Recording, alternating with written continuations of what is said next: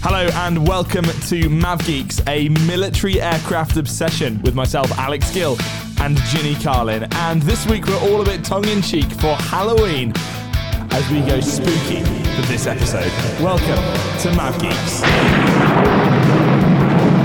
So, Ginny, here we are. It's a Mav Geeks special, the first of one of our specials, and I'm so pleased that our little podcast has got to the point where we're doing specials, which is just pretty cool in itself. But we're here for our Halloween special, which I'm really looking forward to, because I think everyone, even if you're not particularly either into Halloween or a believer in ghosts, everyone loves a ghost story. They're just cool and they're quite fun, aren't they?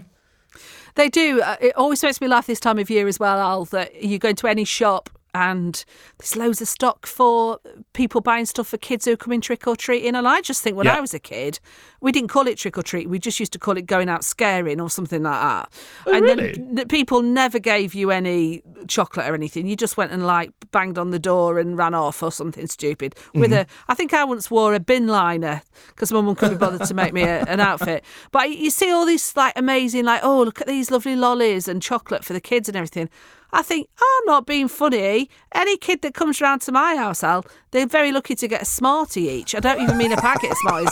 And they're extremely lucky if I haven't licked said Smarties before they get handed over. But there we are. Smarties go a weird sort of greyish colour when all the colours come out of them when you've licked them. That's a bit, that's not very nice. Yeah, oh my gosh. So I'm very much looking forward to our Halloween special, as you were saying. I don't quite know if I'm a sceptic or I don't quite know what I think, but all I do know is there are a lot of very, very spooky stories out there concerning aviation, airfields, and some aircraft as well.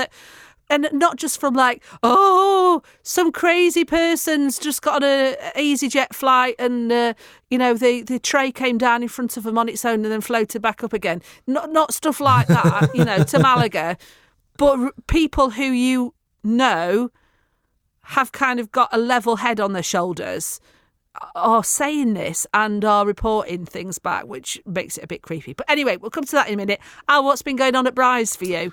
Well, Bryce is always busy, but we had a pretty interesting visitor this week, actually, which was a Boeing 747, which I know is one of your favourite aircraft ever. Beautiful, Queen of the Skies. Queen of the Skies, exactly. And I know we were pretty sad when the British Airways 747s went out of service, and so I was quite pleased to see a 747 here. Actually, I had someone very interesting on board. The King of Bahrain's 747 landed at Bryce, and I saw it earlier today out on the tarmac when I was out on the airfield, and it's always cool when you see visiting aircraft that aren't normally around, and they just sort of parked it up in the middle on one of the bays and it's just sat there. But loads of people were out. Honestly, the fence on the end of the runway where it landed was full of people with cameras. Honestly, it was huge. Oh my life, can you imagine owning your own 747? I can't. Bruce Dickinson can, because he has one. I don't know any other people who own a 747. Does he have his own? Well, they have their Iron Maiden one, don't they? Oh, I see. Yeah. And of course, John Travolta had a 707, I think, didn't he? Did he? I didn't know that. If it's still got it, yeah. Is it called Grease Lightning? It must be. It must be something like that, surely. Well, sadly his son died, but his son was called Jet, wasn't he? He was, yeah. Named, after, I think after John Travolta's passion, I suppose, really. I was going to say obsession, but passion is probably a nicer word. Uh-huh. Yeah, just thinking, I wonder if it's all like kitted up with gold taps and stuff inside, the King of Bahrain. I wonder what's inside. We've kind of seen the pictures of inside Air Force One. We kind of know what our Vespina looks like inside, and it's very lovely, but it's not like what you'd imagine a king would sit in. I when he said the King of Bahrain's come in this 747, I was like, ooh, I wonder if there's like a golden throne or golden taps or something inside there. It makes you wonder, doesn't it? Still hits turbulence, though, like every other plane, I imagine. Well, exactly. It's got to be safe as a number one priority before you get any gold taps on the And frankly, the toilets are so small in an aircraft that you don't really have any room for gold taps, surely. Do you know, as we were just chatting then, I thought to myself, can you remember Elvis Presley had his own plane as well? I didn't know that. That's cool. Yeah, I'm sure it's at Graceland if you go there. And you can see around it. I was just thinking about the gold taps. Yeah. And I had to Google it just as we're talking. I think he had two. He had a Convair 880, it says here, and a Lockheed Jetstar. Lockheed Jetstar? Not a TriStar? No, but a man with impeccable taste. I I think you'll find there. And each of them done out just beautifully inside. Can you imagine the amount of fame and money, the level you would have to be at to be able to go, yeah, do you know what? Just get me a 747, kit it out with a swimming pool. Yeah, I would do that. That sounds like a good, quite a fun thing to do, actually, doesn't it? Now, this week, Al, I have been to see the guys at the South Yorkshire Aircraft Museum, which is on the old RAF Doncaster, and it was amazing. You know, we both like a good air museum and a good air show, don't we? Yeah, 100%. So the guys at the South Yorkshire Aircraft Museum, I'm trying to get the title right because obviously the Yorkshire Air Museum is the one at Elvington, but the South Yorkshire one is a whole lot smaller. When I say it's a whole lot smaller, they've got loads and loads of aircraft. Al, I saw our Air Mackie last week. Ah, cool. I was wondering if you were going to get a chance to actually see one up close. That's awesome. Did you like it? Yeah, and they painted it in the Argentine Air Force colours of the time. The guys who run the place, the volunteers, as every volunteer, so much passion, so much commitment and dedication. Take my hat off to them. But there was all different stuff. They were doing up a Buccaneer cockpit when I got there. I was like, oh, hello. Mm. And what else did they have? They had loads of helicopters. They had the Antarctic Survey helicopter as well. They also had, and me and Alan Beattie, who's the guy who's a trustee there, honestly, Al, we were like, you know, you do that whole thing of like, oh, you like planes, do you? Well, let's see if you know what this is. And you sort of, you don't say it out loud, but you have a bit of a geek off. Yeah. Oh, there were some geek offs going on there. And he showed me they've got a de Havilland vampire. And oh, I love the vampire. It's honestly, so cool. I mean, we might have to use this on another episode of Mav Geeks, but I actually said to him, we were talking about this on our podcast last week. It looks spacey. It does. It's from like 1957 or something like that. It looks spacey. Amazing, beautiful aircraft. I was like, oh, it's the twin tail bit, right? There's just like, and then the doe. I always think the canopy looks just a bit UFO. Like it's a weird looking aircraft, but it's very cool. It is, and it's based upon the old de Havilland Mosquito from the Second World War. So the front basically looks like that, and it's wooden, like the Mosquito was. But because it was a jet plane, the back isn't wood. So it's like two planes. It's like half of one plane and half of another. It was just incredible, but beautiful to see. So another thing that was incredible there, they just got a bit of a thing for Canberras, and there's no bad thing in that because I love a Canberra as well. They've got like you kind of go up to it and it looks like a stable. It's like a stable of Canberra cockpits, all in a line. I've took some photos, Al. We'll put them up for people to see on the podcast as well. Just incredible. All different Canberras, different like specifics and stuff. A really good place to go. And of course, lots of haunty things go off there, allegedly as well. And when you were finding out about the haunty things, were you scared, swayed, sceptic? Like, what was your reaction? Well, I think the South Yorkshire Air Museum, it was the middle of the day. I mean, it was pounded it down with rain. It's good for a ghost story. Yeah, definitely. I was waiting for the thunder and lightning. But and there were the old hangars, but you go in and they're freezing, concrete floors, really, really cold. So that adds to it. There's that old aircraft smell, which we love. But also there's a lot of history with these aircraft, and you go in, it's cold, you know, it's always a bit, ooh, and you can almost in your mind kind of see what would have gone on. And one of the things was that I was talking about with some of the volunteers there was that actually people, they always go, oh yeah, I've seen somebody in engineer's clothing, or I've seen somebody as a pilot out the corner of my eye.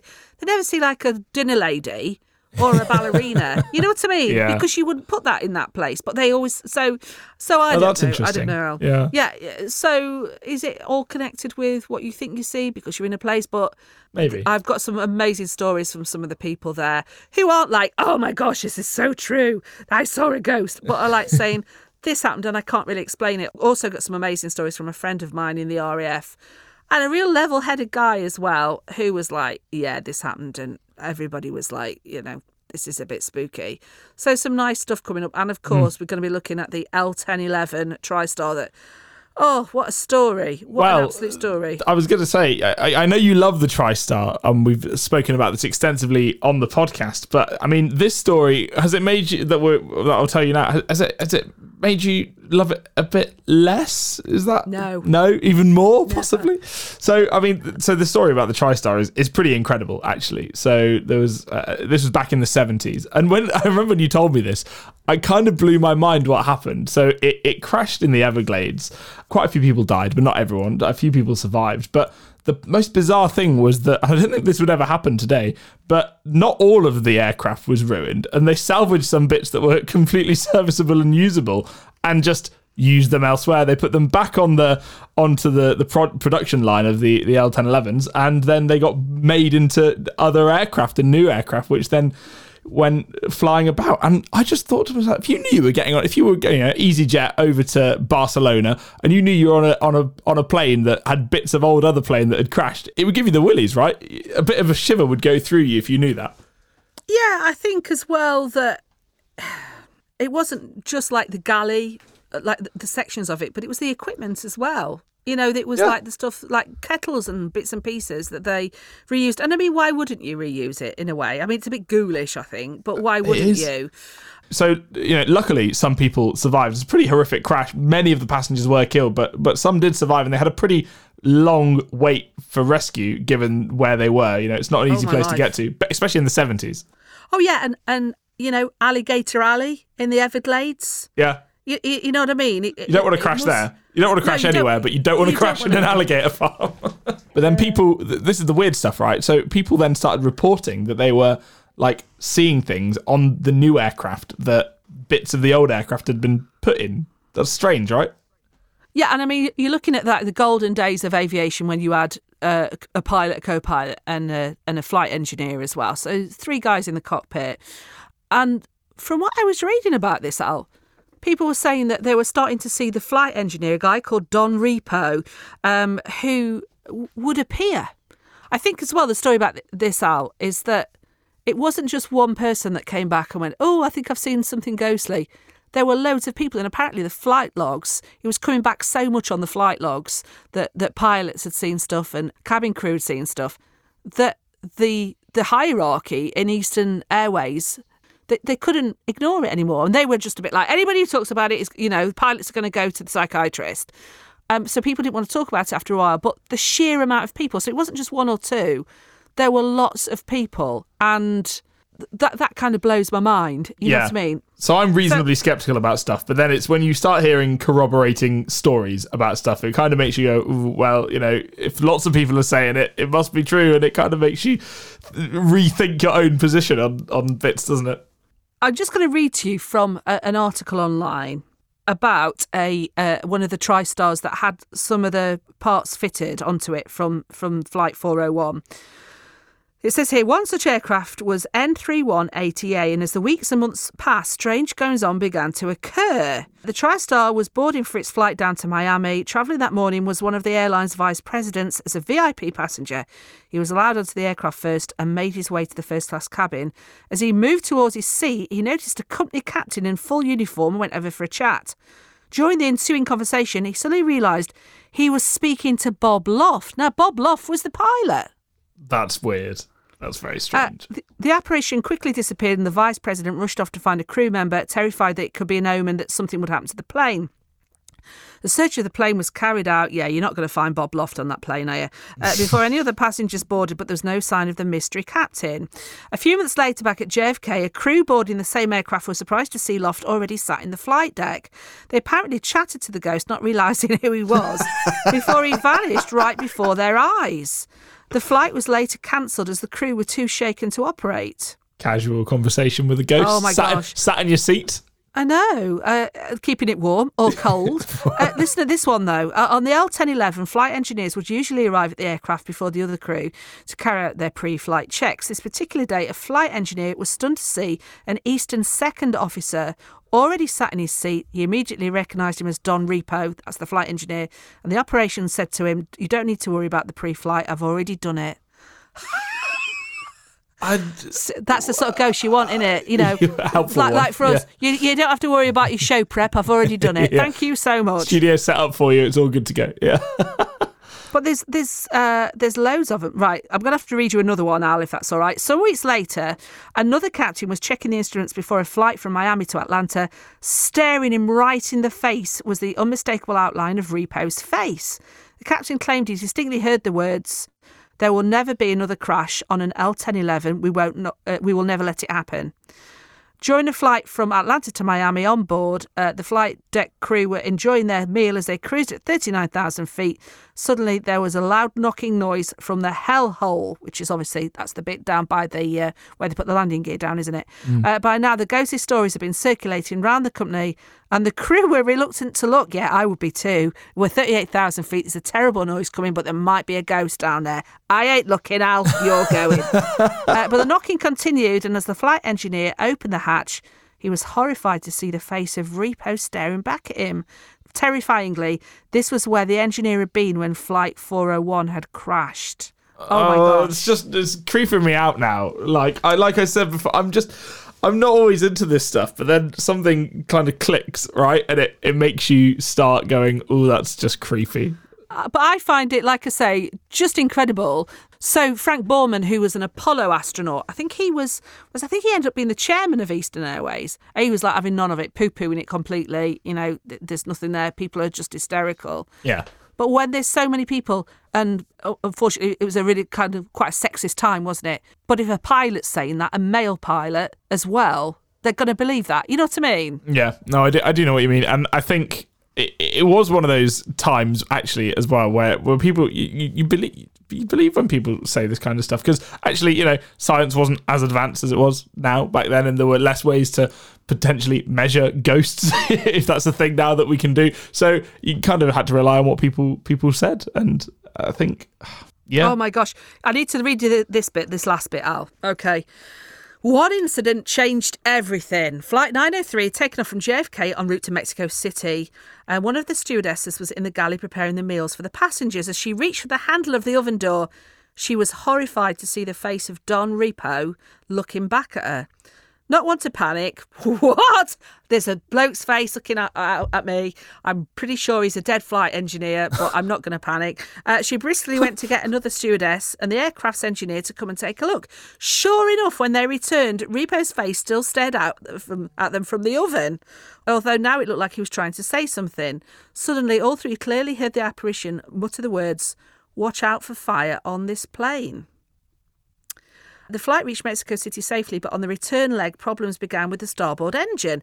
After an inspection, the aircraft was cleared for takeoff, but as the plane climbed, the engine failed and backfired several times. It was quickly shut down before it caught fire. Look at that. Don Repo in his oven visions. That's weird. I love it. I love it. I'll tell you what, if you're listening and you're not already ridiculously creeped out, then just wait, because Ginny's got more ghost stories on the way. Gosh. Oh, my life. Can I just finish that story by saying that, you know, sometimes when you go down a rabbit hole on the internet. Yeah. So I was looking at that story. I went down a rabbit hole and I was looking at all these like discussion groups and discussion boards and everything. And there were people saying, yeah, my dad used to work on Eastern Airways at that time. He said it was an absolutely true story. Somebody else said that, like, my mum saw it. And somebody else said, I worked with Don Repo's daughter. That's strange. She said, it's absolutely my dad. So, oh, don't say that. I know. But anyway, we'll leave the L1011 TriStar there. But also, if you go to YouTube, you can see there's a really old film of it with Ernest Borgnine and a very young Kim Basinger in there as well. Is there? I don't know if I want to watch that. Yeah, it was made like in the early 80s, Al. It ain't that scary, to be fair. The effects aren't that great. It ain't Sixth Sense, if you know what I'm saying. But yeah, lots of different stories. So when I was at the South Yorkshire Air Museum, it's one of those places, Al, where they have lots of people coming in to do like the paranormal groups and, let's have a little walk round and see what we can find. And the group obviously get paid for this, so they're going to take the money because they need the money to be able to run the South Yorkshire Aircraft Museum. I absolutely don't blame them. They have loads. They said they would have more if they had enough time. You know what I mean? There's just always somebody wanting to do a ghost hunt there. But Alan Beattie, a marvellous Yorkshire guy, I can actually say that as a Derbyshire person, was just a delight to speak to. And I asked him if he'd seen anything that went bump in the night. And he told me this. I've had a very strange experience one night when they were packing. It was a ghost hunt thing. They were packing up, and the visitors had gone, and then there was just the team left in the thing. They have a short debrief, and I'm looking at the CCTV cameras, and there's somebody wandering around the hangar. It's infrared stuff, so what you've got is a white figure. There's no colour, it's just the white on the greenish colour. So I asked them and says, is one of your lot still in there? He says, no, we're all here. So I says, well, just come and have a look at this. And there's somebody walking round past the Falklands display. You can see the sort of white arms, legs and body sort of thing quite clearly, yeah. Walking round. Yeah. So I says, oh, this is you've three big lads there, you know. This is I'm sort of approaching ancient. Approaching 40, I think. Well, that's something like that. Yeah. But these were much younger and bigger than me. So I says, well, will you lads come with me and we can have a look? So the lads came with us. The lady stood at the shop door looking at, which overlooks the hangar, and they watched. We came in with torches, and one of them shouted out, you know, show yourself, explain to us before the police get here, etc. And that we walked all the way up. As you've seen, there's several different passageways up the hangar, so we split and walked to the end, nothing, walked back, and then when we looked, we said, nope, there's nobody there. So a couple of the lads went and had a look round the outside. The other two came with me while we locked up all the rest of the buildings.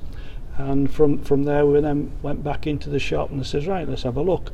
And so we followed it. I says, yeah, there he is. We've seen that beforehand. And says, oh look, there's the torches, there's us coming in. And as we walked up, and then this figure went round and out the door. But the ladies were stood there looking at the door, and they saw nothing. So we played it back a couple of times. I says, yeah, that's there. So they've come out, nothing there.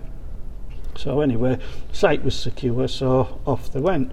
Next morning I sort of said, oh, come and have a look at this.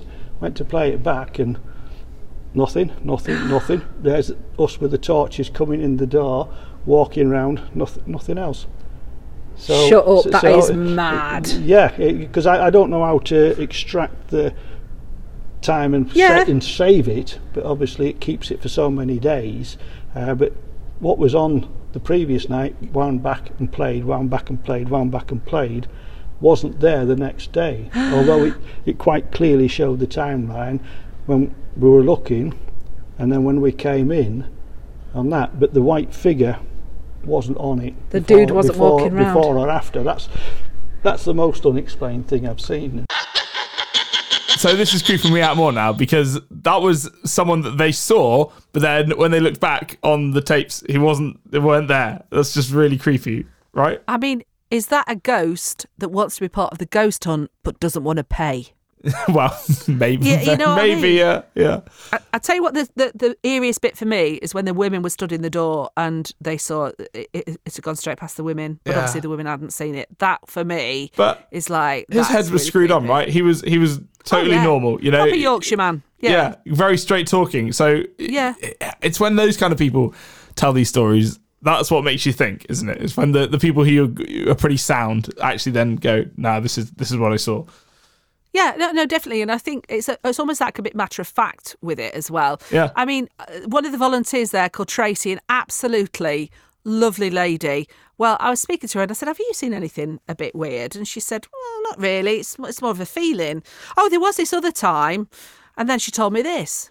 There was a gentleman who came to visit. It was cold winter. Always cold here in winter. It's freezing. Normal, very quiet in the week. There was me. I think who was in with me had nipped off somewhere. So the gentleman came in and I explained it was cold, etc., blah, blah. When he returned, he was asking about volunteers and praising us, saying how well, you know, the volunteers do, and, you know, weren't they dedicated? The two guys working on the helicopter in the hangar. I said, there's nobody else here, sweetheart. And he made me go in the hangar and look, and there's nobody there. You see, that makes me go, ooh, that makes me get a bit goosey, you know? Says they were in blue overalls, working on the road to head, The thing is, if there are ghosts here, why can they not use a mop on a brush? Yeah. Well, that's it. Get the cobwebs while they're up there. Yeah. And the dog, we used to have the Lancaster tail section in the bottom left-hand corner, and he always goes round, and he's always sort of sniffing and goes right into the corner sort of thing, and then sort of backs out. And other than that, it's things like when we used to do the Christmas event and we were like decorating. It was before we had the early aviation room, and it was a sunken floor room. Yeah, and it's just more like shadows you feel. You know, it's like, I mean, the rooms are very cold anyway, so I don't think you'd notice a drop in temperature. No. But yeah, it's just a sense. You just sort of, but your logic kind of goes, oh, it's just a reflection in one of the cabinets, or it's something like that. But yeah. So when people say stuff like that to you, Al, you just think, who are those guys in the overalls? I don't know. There's two parts of my head here, right? There's the part that goes, oh, maybe they were just there working, or maybe it was a trick of the mind or something. But then you just hear the sincerity of the people telling the story, and you think they also know that your mind can play tricks on you. So surely they've thought about that, and they still believe it. They still believe it's something they saw. So yeah, and also we're getting into the whole, you know, in the words of Marty McFly, this is heavy. This is really heavy. Yeah. I don't know how far down this rabbit hole we're going, because we're Mav Geeks. You know, we're not ghost hunters. We're not Gav Geeks. Yeah, that's a whole other podcast. That is a whole other Gav Geeks and Mav Geeks, definitely. But does that mean like the helicopter was haunted, or does it just mean that they were the place? Yeah. You know? So is it? Well, this is what I was wondering about the TriStar as well. Was it the bit that were haunted? Was it the airline that was haunted? Was it the stuff that got moved over from the old one into the new one? I guess, or because you know, people say that buildings are haunted, right? And buildings are static; they stay in the same place. So you kind of imagine that ghosts kind of just dwell in a place where they maybe met their maker, you know. But aircraft move around, so it kind of adds a whole other dimension to the idea of an aircraft being haunted. No, absolutely. But the bit as well that Tracy was talking about with their dog, and that they had the Lancaster tail, and the dog wouldn't go near the Lancaster tail, and you think, well, that's very strange. It is strange, and actually, I wonder if places and things like take on emotions. You know what I mean? I just, I don't know, Al. I'm turning into Derek Cora now, and I don't want to. But this is, it's certainly a strange thing, and for more than one person to have seen it. I don't, you need to be careful at Bryce. That doesn't answer you. There are so many old buildings at Bryce. This is the thing, you know. It's, even if you don't believe in ghosts, old buildings, especially buildings from the war, and there are many, many old disused airfields around here. Many of the buildings from Bryce are that old as well. You can feel that they've got history, whether or not you think there's a ghost hanging out there or not. That's not necessarily part of it. You can feel the history when you walk in. You can tell that this place has been lived and worked in. But we were up in when we were in Gibraltar, and we'd go up to those like O'Hara's Battery. You know, those big old battery guns and those like old kind of wartime giant guns. You felt that people had used this thing and, you know, worked here and lived here, and you felt that they were there, even though they were only there. They were there a long time ago, but or were they? Well, maybe. Who knows? So I want to play you something by a lovely friend of mine, Squadron Leader Tony Ashworth, aka Ashers, a very level-headed Derbyshire man.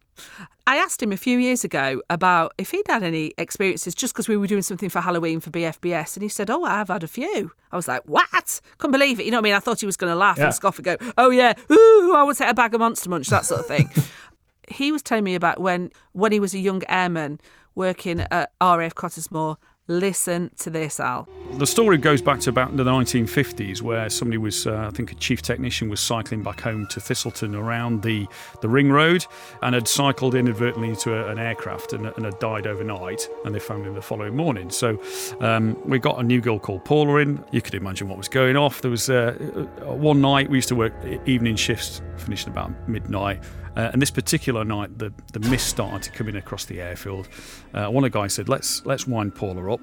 I got put on an old bicycle with a with an old greatcoat and a chip hat, and got told to go down to this particular area and cycle around.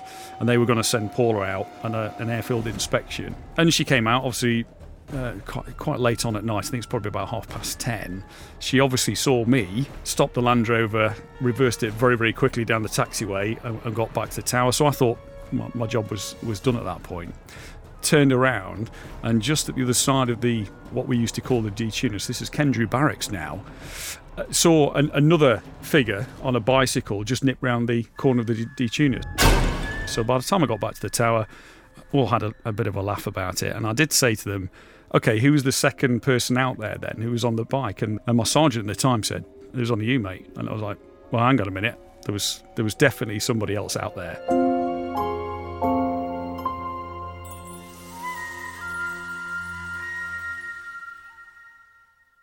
So what I love about that was that even to this day, it could have actually still been a complete joke, but we'll never know either way because he completely played it so straight that he never found out.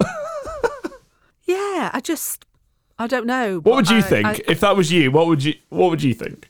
I think I would think, yeah, thanks very much, mate, you're really funny. But then I think I would also be of the opinion that if there was nobody else around, and if you, like, you and me are, we know each other well enough, to, like, if we're playing a joke on each other to go, you know, to keep a straight face or, you know if I'm going to laugh or not, or, oh, no, Al, it's true, whatever.